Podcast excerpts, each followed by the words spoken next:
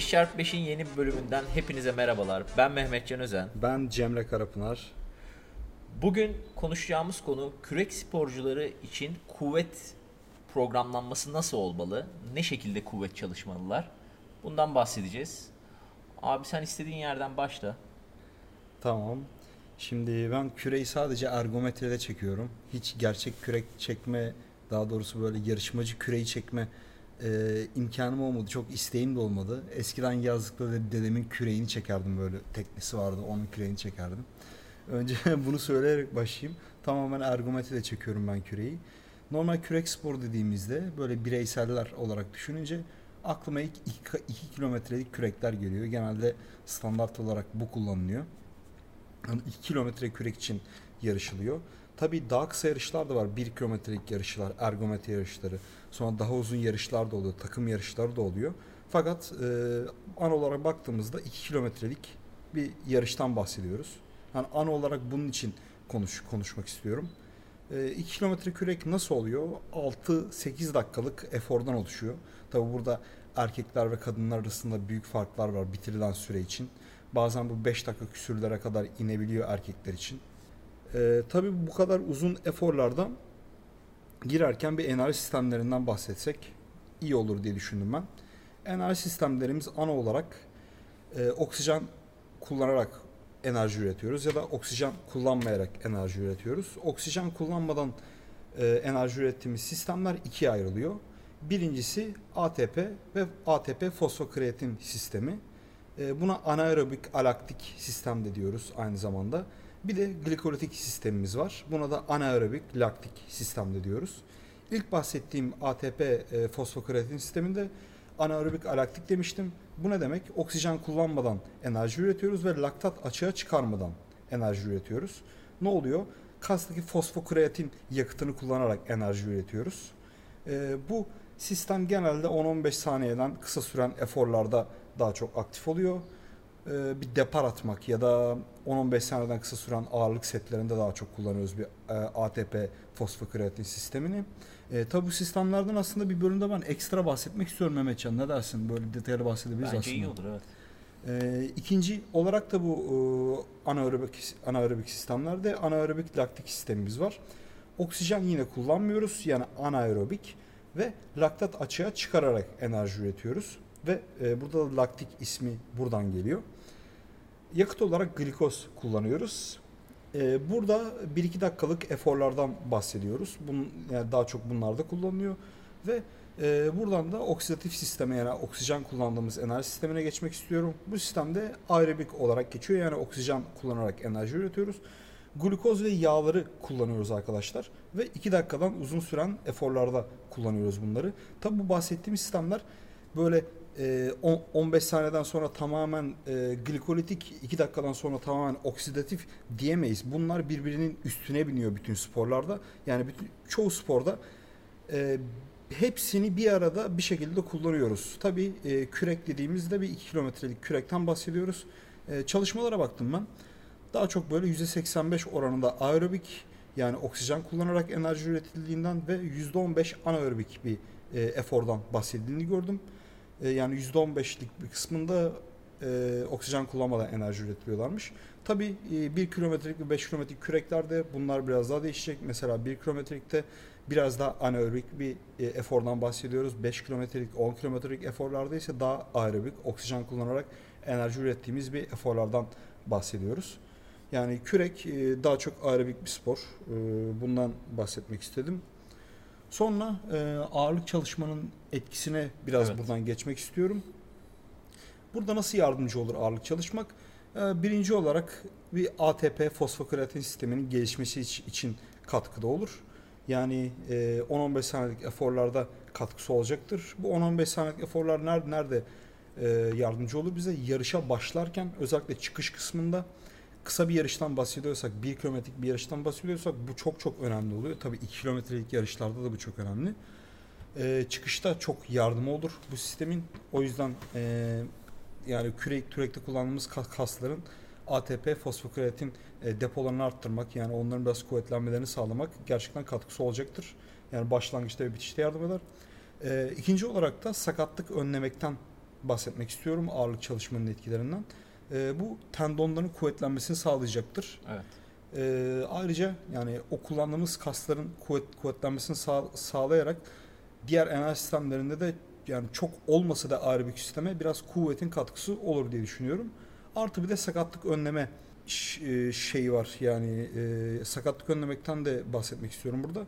E, bir bu biraz havada kalan bir teorem fakat quadricepslerin hamstringde oranının birbirlerine kuvvetlerinin oranının çok fazla dengesiz olmaması gerektiğinden Evet. bahsediliyor. Yani Evet. quadricepsler çok kuvvetliyse hamstringlerden bu diz sakatlıklarına sebep olabilir diye bir teori var. Bunun çok kanıtlandığına dair çok fazla çalışma bulmadım fakat e, anekdot olarak bu etraf, etrafta dolaşan bir bilgi. Yani ne olur ne olmaz hamstringlerin de biraz kuvvetlenmesi e, burada katkı sağlar diye düşünüyorum. Sen ne düşünüyorsun? Ya ben de kesinlikle aynı görüşteyim. Yani egzersiz önerecek miyiz peki yani hazır buradayken yani hangi egzersizler? O, o kısma gelelim mi? Ee, tabii kürek aslında kürek çekmek diyoruz. Yani çekmek kaslarımız daha çok kanatlarımız, hamstringlerimiz, kalçalarımız olarak ortaya çıkıyor. Ama aslında bir quad dominant yani quadricepslerimizi kullandığımız, bacaklarımızla ittiğimiz kasların dominant olduğu bir spor aslında. Quadricepsleri çok kullanıyoruz bacaklarımızı. Evet. Sırtımız ve e, tabi arkada arkadaki kaslar, omuz kaslarımız, kol kaslarımız da biraz katkıda bulunuyor efora. Fakat daha çok quadricepslerimizi kullanıyoruz. E, o yüzden quadricepslerin kuvvetlenmesi burada çok önemli. Evet. Kürekçilere zaten baktığımızda quadricepslerin biraz böyle büyük olduğunu görürüz. Özellikle bazılarının bayağı büyük olduğunu görürüz. Yani her ne kadar böyle çok iri olmasalar da genellikle. Ve bisikletçiler kadar iyi olmasa da. Evet, evet, evet. Ee, kısa mesafe bisikletçilerin özellikle yani onların onların başka bir hikaye. o yüzden yani quadricepsler için ne yapılır? Bir squat varyasyonları burada Evet. önemli olabilir. Bunun illa böyle back squat olmasına gerek yok. Front Bir- squat olabilir. Evet, Hani front squat. Biraz daha knee dominant. yani Hem de evet. e, yani belde belki ağrı oluyorsa o ağrı olması e, olmamasını sağlayabilir. Yine eğer hiç kuvveti yoksa air squatlar başlamasını tavsiye ediyoruz. Onun haricinde e, split squat öneriliyordu o Will Root'un makalesinde. Bu arada e, eğer kürek sporuyla uğraşıyorsanız ve Will Root'u tanımıyorsanız bence bir bakın derim. E, Burada bana bir gönderme var. evet. Ben hep ergometre çekiyorum e, yaklaşık bir yıldır ve Willard ismini bilmiyordum. Hatta şöyle bir şeye rastladık. Ben bu e, bölümü, bölüm yapmadan önce ufak bir araştırma yaptım. Ben Willard'ın sitesine bakmışım ve oradan birkaç Haberi ha- e, birkaç şey almışım. Ama Willard'dan haberim yok şu an Mehmetcan'dan öğrendim. Evet. Ya ben de çok böyle artistik yapıyor gibi e, gözükmüş olabilirim de ben de dün öğrendim yani Wilrut'u. Onun haricinde e, split squatları öneriyor. E, çünkü hani kürek çekerken e, bazı dengesizlikler oluşabiliyormuş yani sağ veya sol bacakta. Yani bunun split squat'ta desteklenmesi e, hani ani kasılmaların ve de e, sakatlıkların önüne geçebileceğini söylüyordu makalesinde. E, yani benim gördüğüm squat varyasyonları bunlardı. Onun haricinde e, çok önemli olan Romanian deadlift var. Hani normal deadlift'e göre biraz daha safe diyebileceğimiz.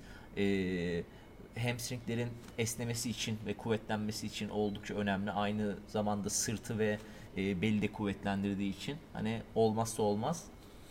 E, yani benim bir de bazı gördüğüm antrenman metotlarında snatch grip deadliftler vardı. Biraz daha yüksekten yine yerden değil tamamen. Yani e, eğer imkanınız varsa ve teknik kapasiteniz daha yüksekse sn- snatch grip deadliftleri de yapabilirsiniz.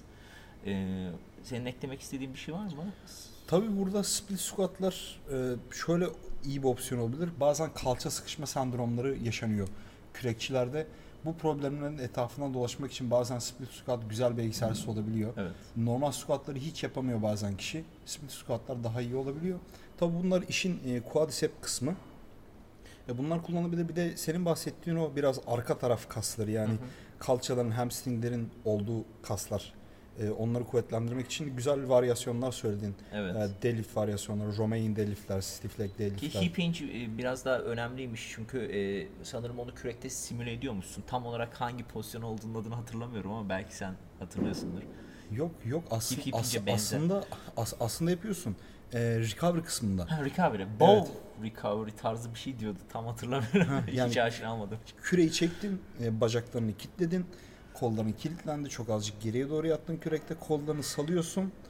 Ondan sonra gövdeni hafif ileri salıyorsun bacaklarını salmadan. Bilmiyorum burada anlatınca ne kadar anlaşılıyor bilmiyorum. Ya eminim kürekçiler anlıyordur ya bu Evet, recovery yani pozisyonunu. Ondan sonra gövdeni çok az ileri doğru sarıyorsun. Burada bir e, hip hinge pozisyonunu simüle ediyorsun aslında. E, burada evet deadlift varyasyonları kesinlikle iyi olur. Fakat deadlift varyasyonlarında hamstringlerin bütün başları çalışmıyor. Hı hı. E, bir başı açıkta kalıyor. Bu başı da tamamen çalıştırmak için diz bükme egzersizlerini yapmak evet. daha iyi olabilir. E, leg curl ya da gluten raise bunların varyasyonları yapılabilir. Yani illa tabi bu bahsettiğim şey de aslında bir teori. Yani bütün hamstring başlarını böyle dibine kadar çalıştırmak zorundasın sağlıklı olmak olması için dizlerin diye bir şey yok. Bu sadece bir teori. E, hem beliniz biraz daha rahat et- etsin istiyorsanız yani deadlift varyasyonlarını yapmaya çok haliniz kalmadıysa o hafta o gün ve diz bükme varyasyonu böyle yapmak istiyorsanız bu diz bükme varyasyonları da kullanılabilir diye düşünüyorum.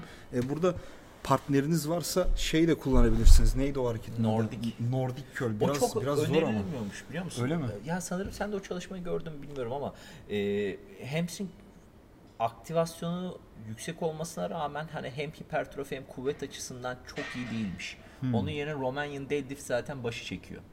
Yani Romanian deadlift e, yapma imkanınız varsa, ekipmanınız varsa bence number one yani. Ben ben de ben de sana katılıyorum aslında. Tabii No- Nordic hamstring curl. Curl. Evet, e, onun e, kürekçiler üzerinde çalışmaları görmedim ama bazı futbolcular üzerinde çalışmalarını görmüştüm. o yüzden beni biraz ümitlendirdi. E, çapraz bas sakatlıklarını engellemede, hamstring yırtıklarını engellemede Hmm. yani yararlı olduğunu görmüşler. Tabii bu illa yani O hareket bazında değildir Evet, yani. evet, yani- Hamstring kuvvetlenmesiyle ve esnekliğiyle alakalı olabilir bence. evet evet olabilir. Benim de kafamda bu yani zaten bu vardı. E, belki bu opsiyon olarak kullanılıyor fakat yani zaten zor bir egzersiz Zor yapması. bir egzersiz bodyweight zaten hani bir sıfırdan başlayan birinin tek bir tekrar yapabilmesi bile oldukça zor. Hatta yani kuvvetleneceğim diye sakatlayabilir sakatlayabilirsin kendini hatta yani. Evet yani ilk başta zaten hamstringlere bayağı büyük bir yük biniyor bunu hissedersiniz. E, bilmiyorum yırtıktan Çok, falan evet. kaçırın. Mesela ben yapabiliyordum basketbol oynarken bir kere seninle denemiştik birkaç ay önce burada yapamadım yani şu anki kaslarımın gerginliğiyle yani. Deli Yani- gibi acımıştı. Şu an vücut ağırlığının da biraz daha fazla. Evet. Onun da etkisi vardır. E, buradan aslında başka bir çekme kasları olan kanatlarımızdan da Kesinlikle, bahsetmek istiyorum. evet. Latissimus dorsi kaslarımızdan. E, burada Row varyasyonları. evet yatay çekiş hareketleri kesinlikle katkısı olur.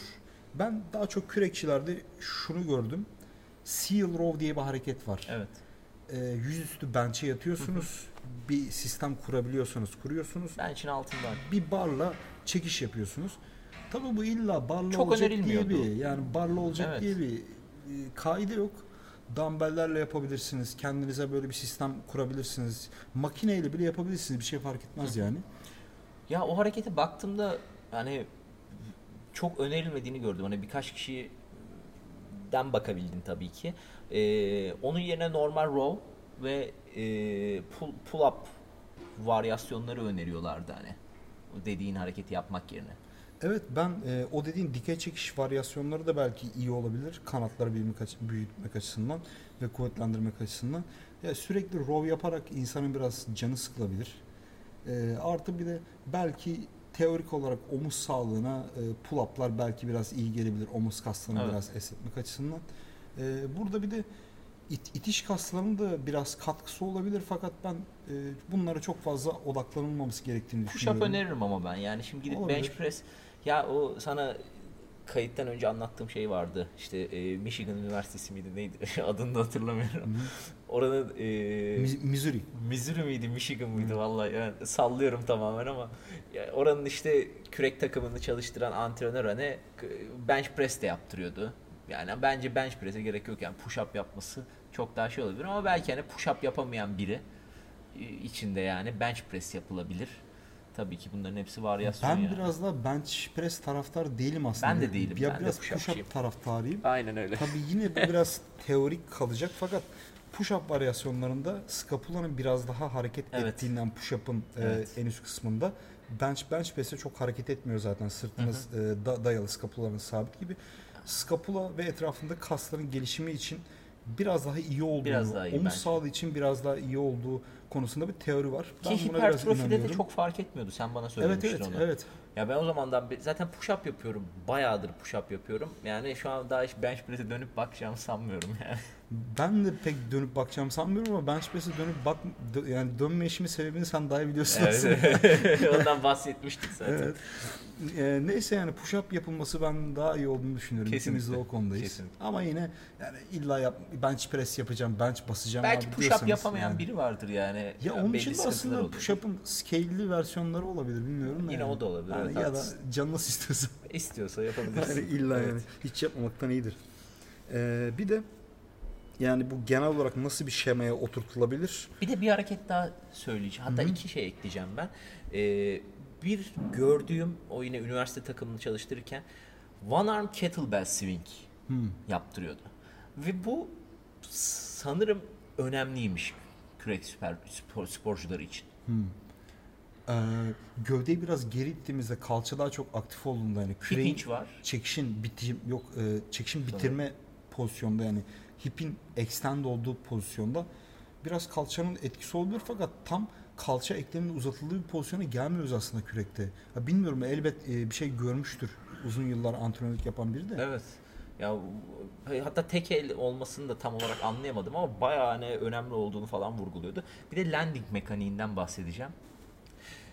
Will Root'un e, işte kürek atletleri için e, pliometrik antrenmanlar nasıl olmalı adlı kitabında okuduğum bir makalede e, kısaca özetlemek gerekirse her kürek sporcusunun pliometrik antrenmanlara ihtiyacının olmadığından bahsediyor. E, ama yani bu pliometrikler dediğimiz patlayıcı kuvvet gerektiren antrenmanlar ama landing mekaniğinin çalışılması gerektiğini vurguluyor. Landing mekaniği ne oluyor? Siz yüksek bir yerden düştüğünüzde eee, düşüş pozisyonunuzda hani ayaklarınızın tam olarak geri kavraması ve eee, şeyi absorbe etmeniz Şoku. şoku absorbe etme yeteneğiniz. Bunun önemli olduğunu vurguluyordu ve her antrenmandan önce ergo veya kuvvet antrenmanı ısındıktan sonra landing çalışılması gerektiğinin öneminden bahsediyordu vesaire vesaire. Benim burada teorim yani büyük ihtimalle şundandır. Küreğin catch pozisyonunda yani yakalama pozisyonunda yani şöyle anlatayım.